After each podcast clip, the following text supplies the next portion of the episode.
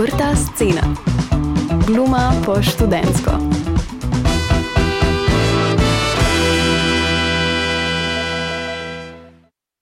Prisluhnili boste sklopu pogovorov, ki bodo posvečeni gledališkim ustvarjalcem projekta Odprte scene, ki je minuli konec tedna s tremi razprodanimi predstavami zaključil prvi sklop ponovitev njihove avtorske gledališke predstave Vse, kar je, ki je nastala po motivih filmske trilogije Before.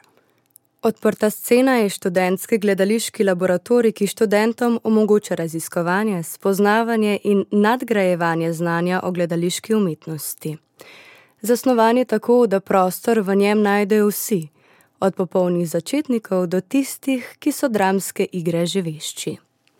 Z intenzivnimi vikend delavnicami, ki jih vodijo mladi, še ne uveljavljeni profesionalci z področja gledališke umetnosti, pripomore k spoznavanju raznolikosti pristopov v gledališču. V prvi sezoni sta bila z nami Mojka Končar, študentka dramske igre na AGRFT, ter Luka Piletič, diplomirani performance z področja cirkuške umetnosti.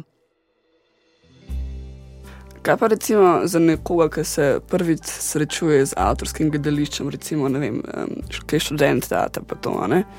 Um, ker mi smo kar imeli, se spomnim, v prvi sezoni, ki se je tudi mi dva spoznala, smo mi, eh, sem bila s tremi puncami, pa smo imeli res težave, kako kje sploh začeti, kako to pol postaviti, kaj se čisto točno dogaja. Mm. Ker se mi zdi, da da vse, če nimaš nobenih izkušenj s tem, je to kar dosti bolj zakompliciran proces, kot da bi zdaj rekel, ok, imamo tle nek tekst, ne, pa bomo to malo priredili po svoje, pa bomo nekaj naredili, kot da se dejansko lotiti from the scratch, vsega mm. čist sam. Ja, ja, ja. ja, pa se je zajebanje. No. Mislim, tako težko je, kar iznač. Ampak se mi zdi, da je pol isto kot da veš, kako se sedeš pred računalnik, da bi nekaj napisala. Pa je pol ta strah pred to praznino, v bistvu, fakt, zdaj moram pa nekaj začeti. Mm. Sam realno je, no, to je tudi, naprimer, um, ena zelo bistvenih stvari na, na Filipovi šoli in to je le kako sem začel, pravzaprav se imenuje Autokur, uh, ki je pravzaprav to, da v ponedeljek nam je dal Filip vsak teden nalogo, in pa smo v petek, je bil cel petek posvečen temu, da smo kazali prizore. Uh mhm. -huh. Kar pomeni, da si v bistvu vsak teden, dve leti, si prenesel en nov prizor ob petkih. Ne? S tem, da to je bilo pol, ne vem. Ali, lahko si sam, pol odvisno od naloge, kdaj, kdaj je bilo sam tako. Sem neka, neko vodilo, kdaj so bili zelo strukturirani, mm ti predlogi. Ne, bilo, večinoma smo mi delali za dve ali pa tri osebe, danes je bilo tudi več. Um, ampak se mi zdi, da se zelo hitro naučiš, kako, kako se ti sam spoprijemaš s tem. Uh mhm. -huh. Da moraš iti na, na ta predlog, ne? ampak še zmeraj, ful redko je bilo tako, da si imel nek tekst, pa da je bilo samo tako neki. Moraš pa ful hitro, zato ker je vsak teden, poleg, tudi poleg šolskega dela. Uh -huh. um, Tako da pol na koncu, v resnici sem jaz gotovo, da je sam, da se treba tem manj, pa to mogoče ni res za vse kontekste, valjda, pa če imaš okay. več časa. Tako, ampak je, sem treba začeti, pa, pač iti čez to, čez te prve neke nerodne um, mm. poskuse, pa pač sprejeti, da bojo nerodni poskusi, pa da bo bedno na začetku. Ampak pol pač vsaj nekaj imaš, pa pol vsaj, ali pa vidiš, kaj nočeš, ali pa kaj ne deluje. Ne? Jaz sem pol videl, da um, sem pol začel opažati, da smo najprej na šoli se ful pogovarjali o tem, kaj bi bilo, ko je bilo sem nekako bedno, sem iti v prostor, pa začeti delati. Smo se, pol, uh mhm. -huh. smo se del, pa se pogovarjali, pa smo zelo hitro ugotovili, da tako ne gre. In pa sem jaz pri sebi opazil, da sem pa ful se začel ogrevati preden. Uh -huh pred, mislim, se je na robe z ogrevanjem, pa se tako pol ure ogrevaš, zato da ne bi rabo stopiti na oder, pa nekaj probat. Ne? Mm, mm. Uh, pa veš, da je pač neka prokrastinacija. Ne? Ampak ker pač imaš samo pet dni časa, da to narediš, moraš zelo hiter. Um, Odstraniti mm. te neke zadržke, pa sam probat. In pol dejansko, ful stvari, ko pač, pa večina stvari, najbrž, ko sem jih jaz produciral na teh avtokursih, so pač niso bili dobri. Mm. Sam pač te pa nauči iti čez to. In se mi zdi, da ko delaš predstave, pač ko je avtorsko gledališče, pa še posebej, ker nimaš cele neke ekipe, kot je v institucionalnih gledališčih, ko te podpira pravzaprav temu, pa imaš režiserja, pa imaš več igralcev, pa imaš pol dramaturga, pa ne vem kaj, pa ne vem kaj. Pri teh bolj nekih, v narekovaj, gverilskih stvareh, ko si ti pa par kolegov, se mi zdi pa ful pomembno to, da sem tem prej začneš nekaj delati. Mm. Tu če imaš prej, sem odvisno od kaj komu odgovarja. Mogoče komu odgovarja, da ima prej že ful razdeljeno idejo, kaj ja, bi ja. rad. Mm. Pa mogoče tudi jaz zdaj vidim, da ni tako slaba ideja. Uh, kdaj ne? Ja. Ampak še zmeraj pa ne moreš več čas ostati sam s svojimi idejami, pa to pač ni gledališče, ni prostor mm. abstraktnih idej. Ne moreš vse, kar prostor delanja stvari. Ne? Mm. Ne, to sem jaz ugotovila uh, pri nas. No. Mislim, mi smo imeli neko idejo, ne, kaj, kaj bi delali. Ampak potem je eh, smiljanje pa zelo tak, eh, človek, ki mora točno vedeti, ne, kaj delam, zakaj delam, kako delam. Ne. In je prišel na vaj in je rekel, kaj je point te predstave. Mm. In jaz tako šit. Ne. Jaz kot nekdo, ki zdaj vodi to stvar, mu nisem znala odgovoriti na to vprašanje. Mm. In to je bilo en mesec, smo mi že delali predstavo, in jaz nisem imela odgovora, kaj je point. Ja, jaz se kdaj... sem bila tako. In pa sem se počutila noro, bedno, zato ker ne. Imela sem ta klasičen občutek, ne, da pač, ko greš ti v stvar, da moraš vse vedeti, kako bo, sta, kako bo izgledalo vse med v glavi.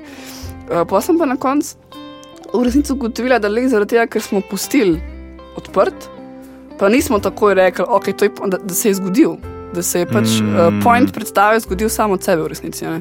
Ker jaz tudi nisem na, začet, na začetku rekla, ne vem, ok, imamo pet parov in vsak par igra eno čustvo, a mislim pač nek, uh, nek del ne, odnosa.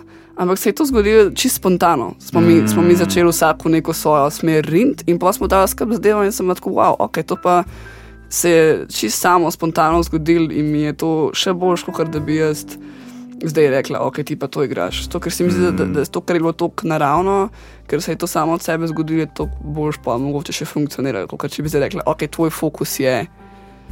Ja, tukaj, tukaj, tukaj. Ja, ja. Čeprav sem na koncu to, tudi pred, pred premjero sem tudi rekla, ok, lej, fokus vajnega odnosa je tukaj. Smo pa na koncu finiširali, ampak nismo pa že prej. Tako da ja, se pravi, bi lahko rekla, da je treba se prisiliti biti kreativen. Doskrat. Mislim, prisiliti um, neko kreativo, da se, da se zgodi, da ni tako, da čakaš v kotu. Ja, tako, ja, ja, ja. Um, ja. No, bom zdaj počakal na inspiracijo. Se, treba, se ti zdi, da se treba naučiti uh, to get inspired ali, ali pač kako? Ma, meni se zdi, da je. Hm, po eni strani ja, se, mislim, v smislu, da moraš vložiti delo noter, ker če ne vložiš dela, ja, to čakanje na. Pa tudi tako, da se mi zdi, da so neke ideje doskrat zelo precenjene, v smislu, ne vem, kaj čakam na vdih. Da bom dobil neko ful dobro idejo, ok, ne rečem, da se ta ideja pol, da ja. dobiš to neko genialno idejo, samo v končni fazi se mi zdi pol, da če ti ne boš uložil tega dela, pa te neke čist, niti ne kreativnosti, ampak ta, ta neko brtni del tega, pač, da se tam mm. matraš z nečim tudi. Mm. Da je pa vse en, če imaš dobro idejo ali ne. Da je mogoče doskrat boljš imeti neko ok idejo, ko je good enough ideja, mm. pa pol kaj iz nje lahko narediš. Ker da pa ne vem, ja, to čakanje na, na vdih se mi zdi brez veze, je pa zmeraj pač the best. Da, ko dobiš neko idejo, pa tudi se mi zdi, da najboljše stvari pa se zgodijo, ko se ne trudiš mm. na nek način, ko ne pušaš. In to je tudi, naprimer, se mi zdi, da z tega um, na samem, pač med samo igro, ne samo, ko, ko pišeš, kaj je najbolj, ko si kar v nekem takem stanju, ko nimaš za res nekih idej v svoji glavi. Mm -hmm. um, Zdaj se z enim modelom pogovarjal, pa je fuldo rekel če gledališče, da so ideje so zmeraj zunaj, niso ideje v tvoji glavi, ampak so zmeraj v prostoru. Meni ideje so v tvojem soigravcu, bi so zmeraj v tem nekem odnosu. Ja. odnosu ja, ali, pa v, ali pa ne vem, da je tukaj tako smata stena ali pa whatever. Zmeraj so tam ideje, ni da boš ti v glavi uh, na odru neki, mogoče to bolj za improvizacijo, vela, kaj pa vem, ampak ni to kot temu, kaj se ti spomniš, ampak kaj dobiš od zunaj. Ja. Zunaj in v tem smislu polje pa, ne, da, da se ti, kot si rekla, prisiloš v kreativnost, je pa tudi zanka, da ni pol. Um, Oh, zdaj bom pa ful to, moram zdaj ful neki se matrati, pa biti ustvarjalen, pa narediti karkoli to pomeni, pa, pa nares to, pa nares to, pa zelo hitro rata tako, tako zategnjeno vzdušje, se mi zdi. Mm. Da je pol to meni na eni strani, moraš ja, se siliti pa to, ampak hkrati pa pol nekako pride do tega, kar je tak paradoks, do tega, da je effortless vse na nek ja, način. Ja, v bistvu je. Ja. Pa se mi zdi pol isto, kot pri odnosih, ko pač ja, moraš se truditi za. Odnos, recimo s partnerjem ali pa s partnerko, moraš se pač truditi, da to je delo na nek način. Ampak hkrati, če je pa delo, pa če ni, mislim, mora biti pa tudi nek element tega, da je pa sam kul, cool, da, yeah. Ja. da je tudi effortless, čeprav tako ne vem, ujer, mm. se niti ne vem, kaj govorim zdaj. Ampak ne, uh, v tem smislu. No. Uh, hudo. Ja, recimo, na to me še zanima. Vidva z Janom imata predstavo uh, Klicaj, uh. -huh. uh, in v kateri debatirata, mislim, debatirata ta uh, razlika med um, nekim tem modernim gledališčem in goloto in tem in uh, iskanjem smisla v nesmislu, vse kar sem jaz to dojela. Pa potem uh, ti pa predstavljaš neko to klasično gledališče in tako naprej. Um, pa me zanima, kako, kako gledaš na to, um, čist, na, mislim, to tematiko, s katero se vidi ukvarjate. Kako, mm. kako ti vidiš to? Ja. Mogoče pa nas v Sloveniji. No, to, ne, sem to bi rekel, glede te, glede te predstave Klicaj. Ne, da je to je bila v bistvu, mislim, da prva stvar po Franciji, um, kar sem delal in sem tudi prišel v sam proces. Mi smo začeli nekaj drugega delati, ne spomnim se, sploh ne vem, kaj je bila takrat ista tema. Ampak so pol ful hitro ugotovila, da je tudi Jan študiral filozofijo, oziroma študiral filozofijo. Uh, in je prišel zelo tako, to, kar si prej rekla, o smiljeno, mislim, kaj je point, kaj, kaj je tako. Jaz sem bil pa, um, čisto na nek način rekel, indoktriniran ali kaj. Um, mm s to filozofijo uh, Filipove šole, kot tudi zdaj vidim, ni edina ali pa ni najboljša, sam, mislim, ni edina dobra ali pa kako koli v tem smislu se mhm, zdaj, ko sam delam zunaj šole stvari, tudi dosti drugače dojemam veliko stvari ali pa dosti drugače razumem neke stvari, ko jih je Filip učil, uh -huh. kot sem takrat. Ampak prišel sem pa tako, pač piflarček iz šole na nek način, zelo še v tem svetu. No? Uh -huh, uh -huh. Tako da so lepo zelo janje, da ja, to moramo, to je vse. Ne, ne, ne, ne, ne, sem brez veze karkoli razmišljati, sem delati moramo, pa se bo že nekaj zgodil. In pa so full čas je bilo. Sem bil, pa deva sem provat nekaj, deva sem provat ta prizor. Pa je bil Jan, ja, ampak če ne veva, kaj je prejšnji prizor, kako bo to nekaj zdaj delalo. In pa so na eni točki rekli, ok, pa deva narediti predstavo o temu, na enem kreganju. In je pol, ja, v bistvu bolj kot kar moderno ali pa sodobno, pa klasično gledališče je o tem, kako da je pač je en od teh dveh modelov, ki je. Um, Ja, to mora biti point, to mora biti tako, to mora biti tako. Pa je pa en model, ne jaz, ko je pa. Oh, da ima sem to naredil, da se bo folk malo smejal, ne? tako so malo karikirala mm. vsak sebe. Um, tako da iz tega vidika je pol predstava, se mi zdi, na nek način bi rekel, mislim, tako na lep način, no, uh, ko mi je fully všeč, tako naivna, um, mm. naivna predstava. Um, pa tudi mislim, da niso stvari to. Pa se smo takrat tudi vedela, pač, da, to, da smo šla v nek ekstrem.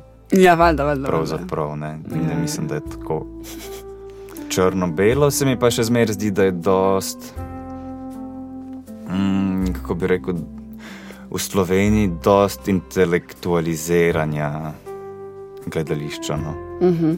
Zdaj, mogoče, mogoče se kdo ne bo strinjal, ampak meni se zdi, da je vse en. Da so ti koncepti doskrat ful. Um, Intelektualistični, pa da so neke ja. stvari, tudi na, recimo na neodvisni sceni, je pač tako, da ti moraš um, ti moraš tudi, recimo, se financiraš iz razpisov. Uh mhm. -huh. Kar pomeni, da ti moraš že prej, predtem začneš delati predstavo, kar je spet po eni strani lahko dobro, ampak moraš fullo predeliti, kako natančno neke stvari. In sej pol se mi zdi, imaš relativno svobodo tudi biti fleksibilen ja. glede tega, ampak še zmeraj, ne vem, jaz to doskrat pa opazim pri sebi. Da začnem tako nečem pisati, in pa začnem ful razmišljati o stvareh, in tako, ko bi bilo mogoče boljš, da bi bolj površno napisal. Ne, ampak se nekako prisiljen v to, da zelo pa, pa družbena kritičnost, pa eksperimentalnost, pa, pa tako. Uh -huh, uh -huh. Um, pa se mi zdi, pol, da doskrat je to lahko, kdaj je lahko super, kdaj se pa lahko zgodi, da je to kot neka utešna predstavi, pol, uh -huh. uh, ko ne bi rabila bitno. Ja, jaz ne vem, jaz imam težave s temi, s temi koncepti v resnici. Zato, ker se mi včasih zdi, da m, sploh nočem zdaj ne, um, teh um, akademsko izobraženih ali kakorkoli, no, ampak se mi včasih zdi, da um, to, kar si to živiš, to je nekako logično po svoje. Ne? Da to živiš v tem svetu, pa samimi več ali manj se gibljaš ne, v krogu ljudi, um, ki na približno podoben način vidijo neke zadeve in tako. Ne? In pa se mi včasih zdi, da oni pozabijo. Za koga, mm. za koga je gledališče v resnici? Ne? Pa ne pravim, da, da mora biti gledališče na prvo žogo, sploh ne. Ampak ipak pride pridejo v gledališče ljudje, ki niso akademsko izobraženi v tem smislu, da bi zdaj videli te zakomplicirane koncepte, pa aha, simbolizem, pa zdaj vsaka stvar, ki je na odru, ima nek pomen zadnji, se pravi, rdeče hlače, za zlogom so rdeče in vse te zadeve. Ne? In se mi samo včasih zdi, da pol, da pol ljudem, pa ne pravim, da vsaka predstava ima smisel, valjda, ampak da se da ta pretok od uprizoritve do publike se doskrat zgubi, tam vmes nekje, mm. nekje obstanemo in potem. Se mi doskrat zgodi, da, da, da potem jaz blazno da debatiram o tem, kar vidim. In, in so ljudje tako, ja, ful zanimivo, ful zanimivo. In jaz tako, ja, ampak a, mislim, kaj, kaj pa ti, mislim, ne, kaj se je zgodilo, spoh, ali smo sploh razumeli koncept, kaj se je, ne. In so tako, pa se to nima veze. Tako, kako nima veze, mislim, neki mož ali kaj odnesti od tega, ali kako, ali kaj pol point v resnici. Po drugi strani sem pa tako, sem pa dala eni predstavi enkrat priložnost, pa sem šla še enkrat gledati, pa me je čist obrnila na en drug način. Ne? Kako misliš, obrnila? Mislim, tako videla sem fulejnih stvari, zato ker sem drugič gledala. Mm. Ker, sem, ker sem čist ene na druge stvari se fokusirala in me je v bistvu ful zadela stvar. In, in, in prej sem bila tako, da prvič, ko sem gledala, sem tako, kaj je to spet nek konceptualen bullshitting, ne, kaj je to. Ampak pa se drugič sem pa gledala, pa sem tako, to ima vse full smisel. Tako da zdaj sem malo v tem precepu, a je treba sam večkrat ti gledati predstave. ali, ali kaj, a bi mogli mi že v štartu nekaj dati, pa da pojme sam to potegne, da grem še enkrat gledati, da, da, da ugotovim še več. Kaj, ampak ja, prevečkrat se mi zgodi, da, da, da ne vem, kva sem gledala. Meni se zdi tudi, ne vem, no, meni se ne zdi tako osebno. Meni ja, ja. ni tako bistvo nujno vedeti, kaj ali pa karkoli. Ne. Sam se mi zdi, da je to je razlika na nek način med ostalo umetnostjo ali pa veliko ostale umetnosti. Naprimer, tiče, ki je knjiga dolgočasna, ali pa ne vem, če te prime na VC, naprimer. kadarkoli lahko zapreš knjigo, pa greš na VC, ali pa, ali pa, pa če nehaš brati, ker ti je dolgočasna. Ne? Mm. Na nek način pri teh per, performativnih umetnostih je pa tako, da ti kot um, izvajalec imaš tam polno talcev.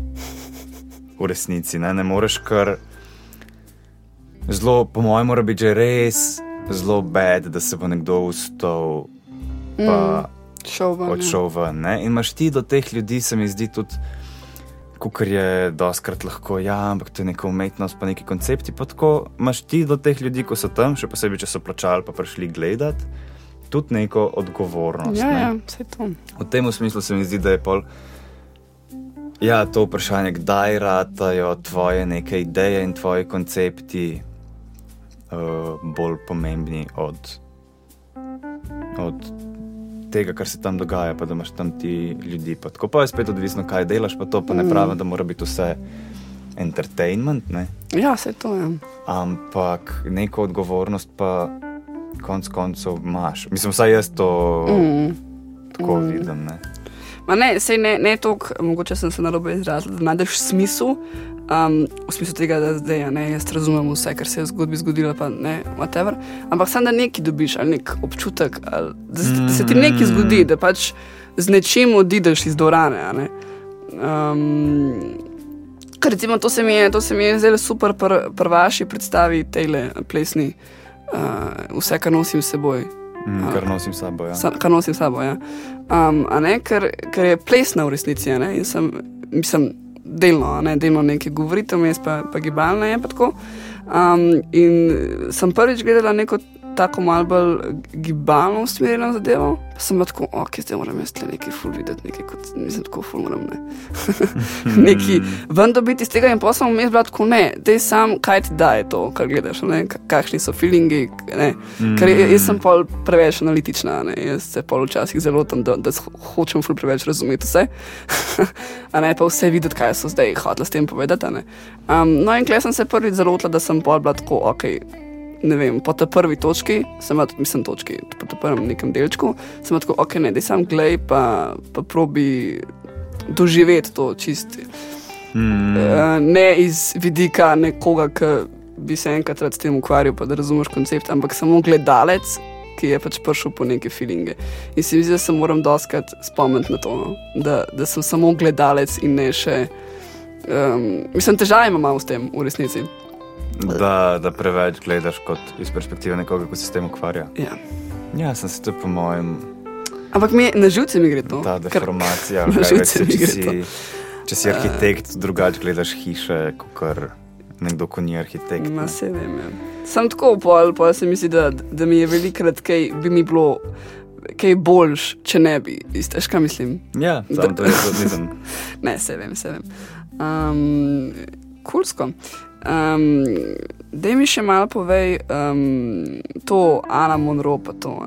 Um, kaj to v bistvu um, je, pa um, za koga je to namenjeno? O, to, ko sem govoril prej o šoli uličnega gledališča. Ja. To je zdaj že kar nekaj let, uh, pa ne vem zdaj koliko. Zdaj mislim med korono, da niso izvajali. Uh mhm. -huh. Ampak načeloma je to uh, tako program, takrat, ko sem bil jaz, je bil dva semestra, v bistvu. zdaj mislim, da so se dali v eno leto, prej bilo pa od februarja do poletja, uh -huh. uh, pa polo od oktobra do pomladi, na nek način se mi zdi. In tisto, mi smo imeli takrat res vrhunske mentorje. Uh, pa tako, kar je bilo super, sem zdaj bilo več kot samo neke delavnice, kamor ti hodiš, ampak si res tako zelo odprti bili um, mm -hmm. z Gorotom, osovnikom na čelu, ne, pa vsa ta ekipa tam do nas, pa tako pa res opol. In pa bilo tako, v bistvu smo imeli te um, delavnice, ne, mm -hmm. mislim, da enkrat tedensko po tri ure, pa pa enkrat na mesec, pa cel vikend z enim mentorjem, ne, ali pa ja, z nekimi mentori. Mm -hmm. Uh, in se učiš res dobro. Mi smo imeli takrat um, z Justinom Palenko, ko sem jih že omenjal, smo imeli naprimer maske. In smo delali uh, larvalne maske, se reče, zdaj delamo predstavo z njimi. Jih, to je tudi Lekok začel jih uporabljati kot pedagoško orodje na svoji šoli. Uh -huh. uh, zdaj pa Justin Palenka jih pa uh, prirejata za ulično gledališče, kar je kar izziv, ker so maske tako narejene, da uh, praktično neč ne vidiš v njih, oni sta mogla tudi malo prilagoditev narediti. Pa, pa tako, da to so velike bele, velike bele mm, maske, mm, ja, čez cel obraz. Ko te silijo zelo. Um, Res eno stvar naenkrat nekako delati, oziroma zelo vedeti, kaj, mhm. -huh. s čim je podprto to, kar delaš. Ne moreš kar nekaj mahati. Ker takoj, ko si daš masko gor, ki je v bistvu kos um, kartona oziroma papir, imaš še ena. Uh -huh moraš pa ti na nek način služiti tej maski. Drugače gledamo tudi celo svoje telo, ko imaš enkrat masko, gor, zaradi tega je ful dobro orodje za mhm. -huh. trening artikulacije, za trening. Tako da točno vsak pogled pol šteje na nek način, ni, ne moreš biti random. Um, no, skratka, to smo recimo delali, uh, kar je valjda zelo uporabno na ulici. Ne? Pa smo imeli, ne vem, od glasu do um, vem, en kup, skratka, delavnic z vrhunskimi mentori. Pa smo pa uh, za eno desetnico uh, pripravili predstavo, najprej men z mentori, to mesto uh -huh. bila Justin Palenka režiserja in smo naredili uh, Romeo in Julija v slogu komedije dell'arte, tudi s pol maskami. Nice. Je, ampak ker je pač genialno, da imaš pol priložnost nastopati tako kot res začetnik, ker sem bil jaz takrat cen in se že dosta tem ukvarjal. Um, pred vem, 200 ljudmi na eni desetnici. Mm. In pa smo to mm. dosta predstavo igrali, pa tako dejansko je tako, da in nekaj narediš, in pa imaš priliko to igrati, pa se učiš prek tega, tudi da mm. večkrat isto stvar igraš, pa vse to. Um, pa v drugem semestru je bilo pa tako, da to pomeni, da je bilo do poletja, pol jesen so bile pa spet delavnice, um, hkrati je pa pol bil vse bolj fokus tudi na tem, da ti razviješ svojo predstavo. Okay. Tako da lahko. Ne vem, če bi kdo solo, no? ampak smo takrat ta generacija smo bili, se mi zdi, kar močni. Uh mhm. -huh. Pa smo ene par predstav um, sproducirali in tudi se mi zdi, da nas dosti še zmeraj ukvarja s tem. No. Um, imel si pol valjda vso podporo uh, gledališča Anne Monroe. Uh -huh. Uh, hkrati si pa, pa, pa svobodne roke, tako ni svojo idejo si pravzaprav uresničeval, so ti pa zelo pomagali um, uresničevati. Uh -huh tako veliko podpore si imel. In pa si spet to predstavil, lahko mislim, si pokazal in na eni desetnici. In tako pa smo takrat z Joštom Jesenovcem, kot improvizator, smo imeli predstavo izlet. Pa mislim, da smo imeli pol v parih letih 25 ponovitev, kar je full velik za te razmere. Mm. Mm. um, tako da to je bilo. To je bilo res super, no, res tako dobra izkušnja. Je kaj pa, ampak kako to pol, mislim, to so predstave, ki se jih napove, da bojo, ali kaj? Ja, ja, ja, ja, ni tako, da randomni pridete na cesto. Ne, mislim, se obstajajo tudi valjda ulične predstave, ko... odvisno od predstave, pravzaprav uh -huh, tudi kaj, kaj hočeš, ampak mi dva smo imela tako, pač tako je festival in veš, pišeš v zloženki. Da, v 14. na vem, tam in tam mm. bo predstava. Ne? Imáš pa tudi valjda predstave, ko se pa zgodijo, ali pa lahko greš sam, pa, pa igraš. Mm. Hudo, ja, e, ti se pa še z improvizacijo ukvarjaš, z, z improvizacijskim gledališčem? Mm, ja, ali ne več? Ne, ne, ja, ja, se, se, um, z improvizacijo ne več, oziroma bil sem takrat pred korono. No? Um, korona je pol prekinila uh mhm. -huh. prvo sezono, v kateri sem bil um, pač del improvizacije, pa je the best. Uh, pa, pa ko je šlo vse online, pa tako se pol naslednje leto nisem prijavil. Zdaj sem pa uh, del Gverile, to je pa pač eno improvizacijsko gledališče, uh -huh. um, ki pa. A to ne spada pod. pod um... Spada pod društvo Impro, Aha, ampak okay, ne pa okay. Impro Liga, prav kot to tekmovanje. Pravzaprav. Kaj pa je impro prestalo, ali pa svet nekaj druga, drugega? Tisto je pa maestro, ja. Tisto okay. pa, to pa iglujevci imajo, ko je pa nek poseben format. Ah, okay. Ampak impro liga je to, ko po mojem vsi najbolj poznajo, ko so te ekipe in pol delajo kratke prizore. Ne? Temu se reče short form, uh -huh, uh -huh. ker imaš par minutne prizore, ki so zaključni in pa celo po disciplinah, to pomeni, ve se nek format. Uh -huh. um, Meni je pa vse bolj zanimiv long form impro. A to pa vi delate, ugovorili?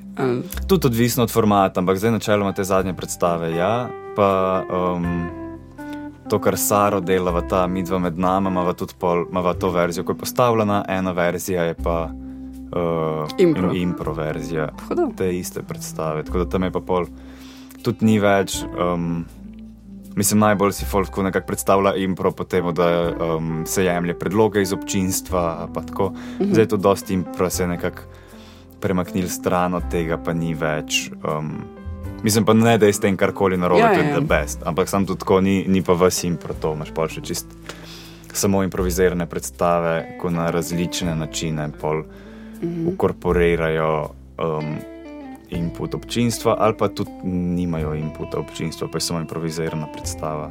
Te imaš lahko pa pol eno uro dolgo predstavo. Naprimer, mm.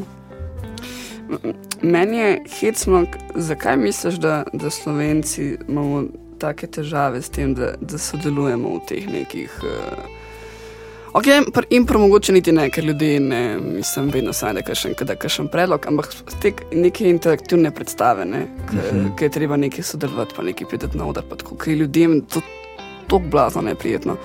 Pa, pa, pa me zanima, um, a misliš, da če bi napisal prej, da, se, da bo to interaktivna predstava, da bi pol. Uh, Mm. Da so ljudje mogoče presenečeni, pa jim zaradi tega ne je prijetno, ker ne, ne vejo, da se jim bo to zgodilo.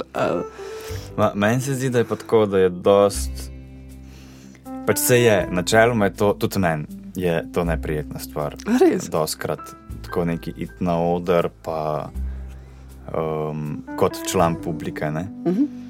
Tako da se mi zdi, da je dost odvisno od.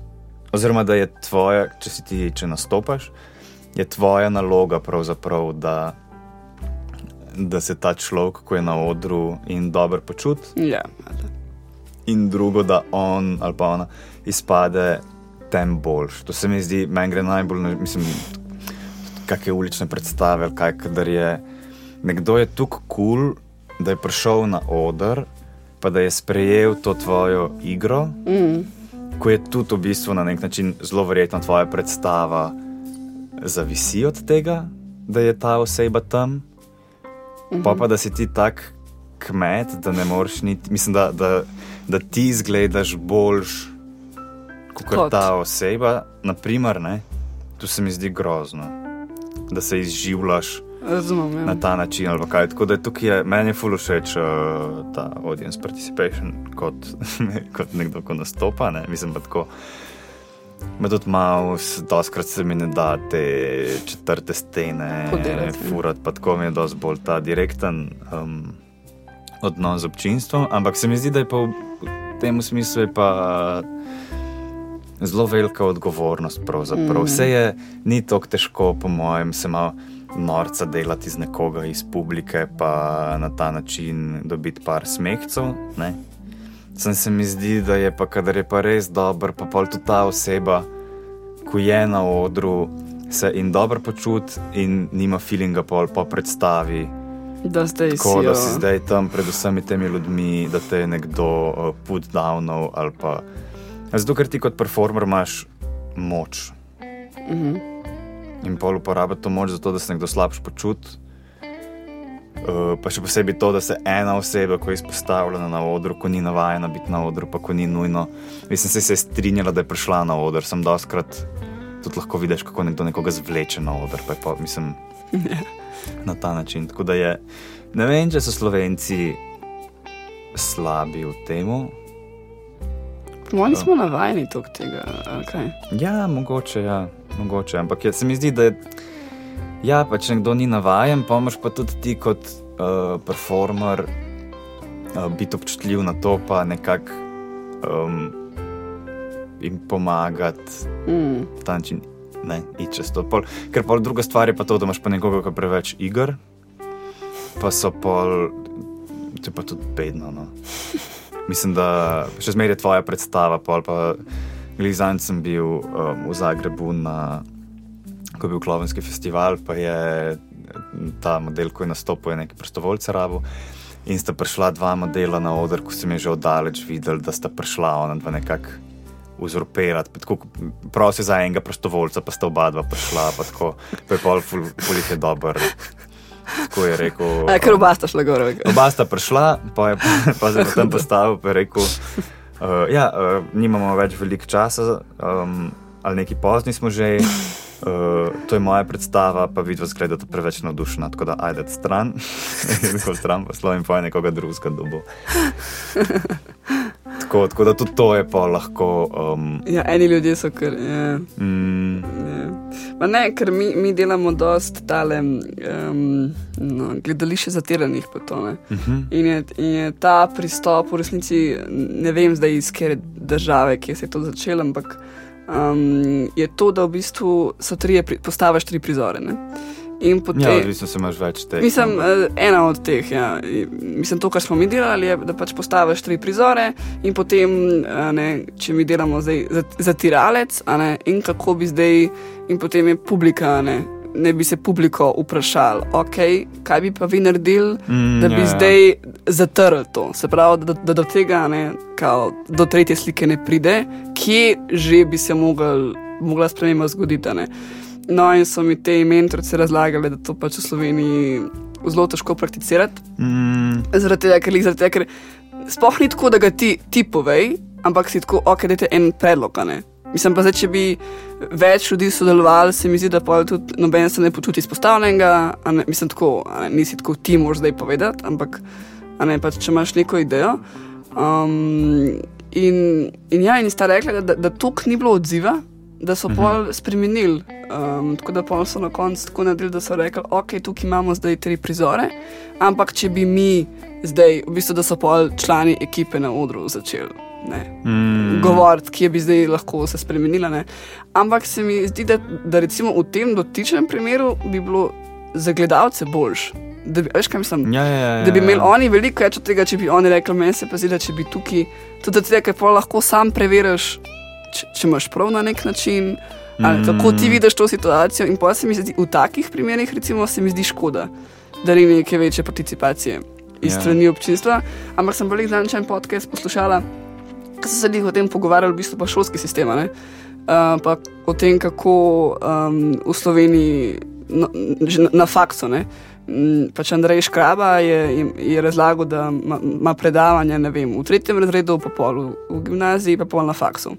In je rekel, da, da dela eno- foro in da pride in da začne predavanje s tem, da jih vpraša, kaj jih zanima. To karkoli.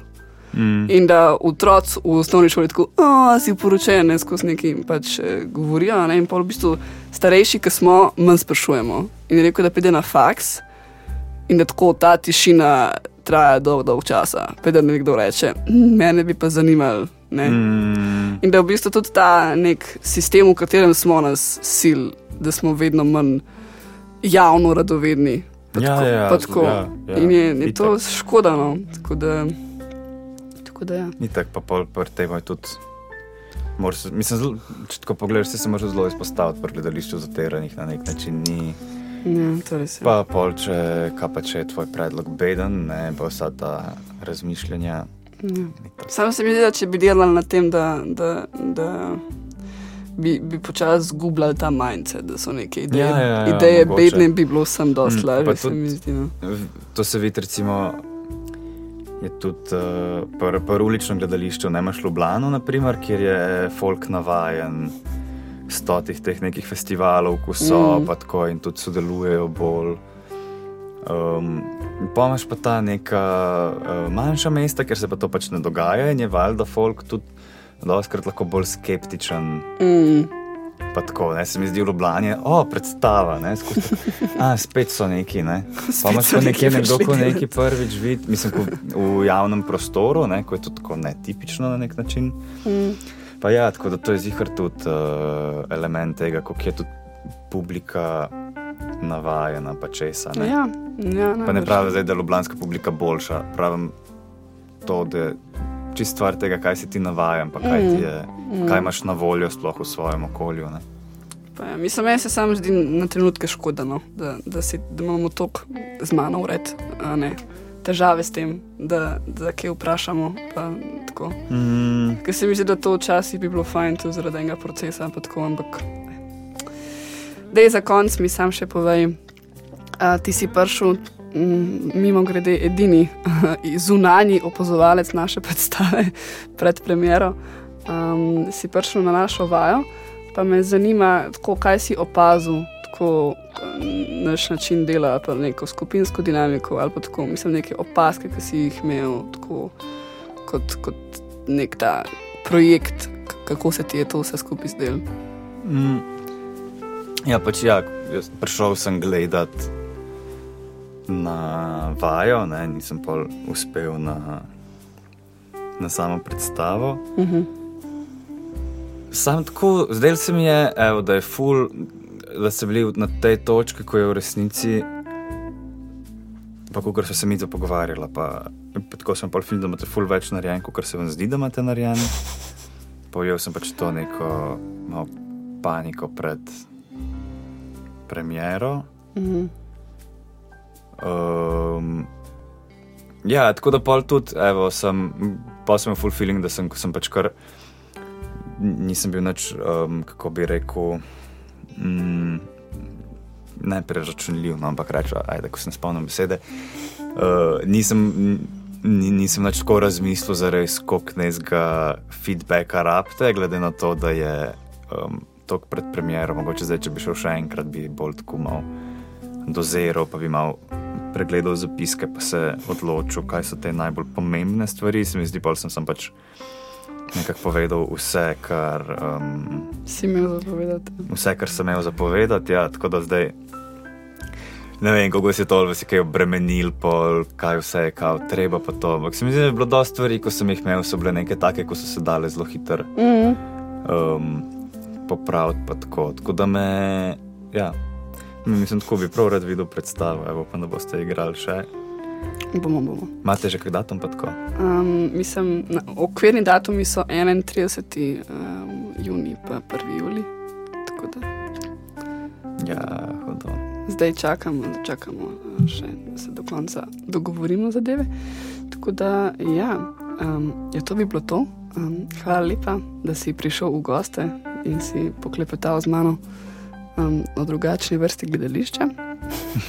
Je prav z veseljem. Um, to je to, mene lahko spremljate v ostalih oddajah na Radio Eter. Za kakršne koli vprašanja, komentarje, pohvale, kritike in vse ostale sladkobe smo vam na voljo vedno na Instagramu Radio Eter. Um, to je to. Bodite v cvetju in uh, se poslušamo. Ciao.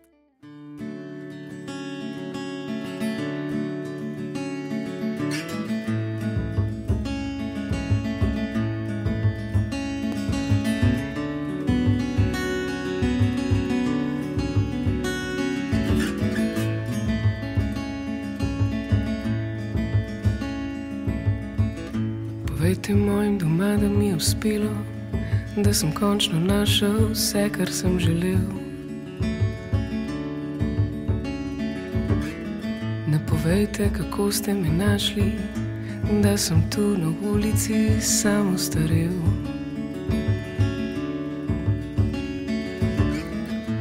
Vandram sem in vandram tja, kjer položim glavo,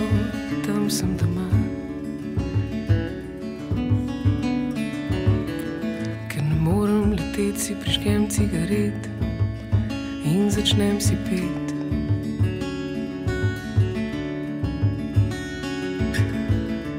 Ali je še kaj prostora tam na jugu, ali še imajo tiste lepe sončne dni.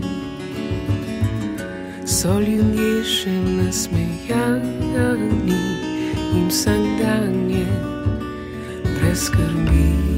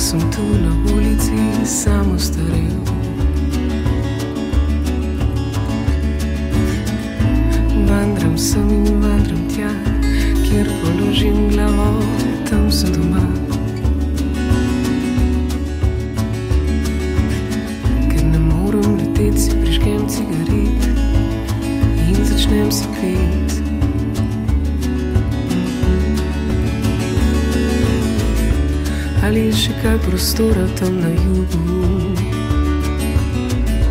Ali še imajo tiste lepe sončne dni? So ljudje že nasmejani in vsak dan je brez skrbi. Ali je še kaj prostora tam na jugu? Ali še imajo tiste lepe sončne dni? So ljudje še nasmejani in vsak dan je brez skrbi.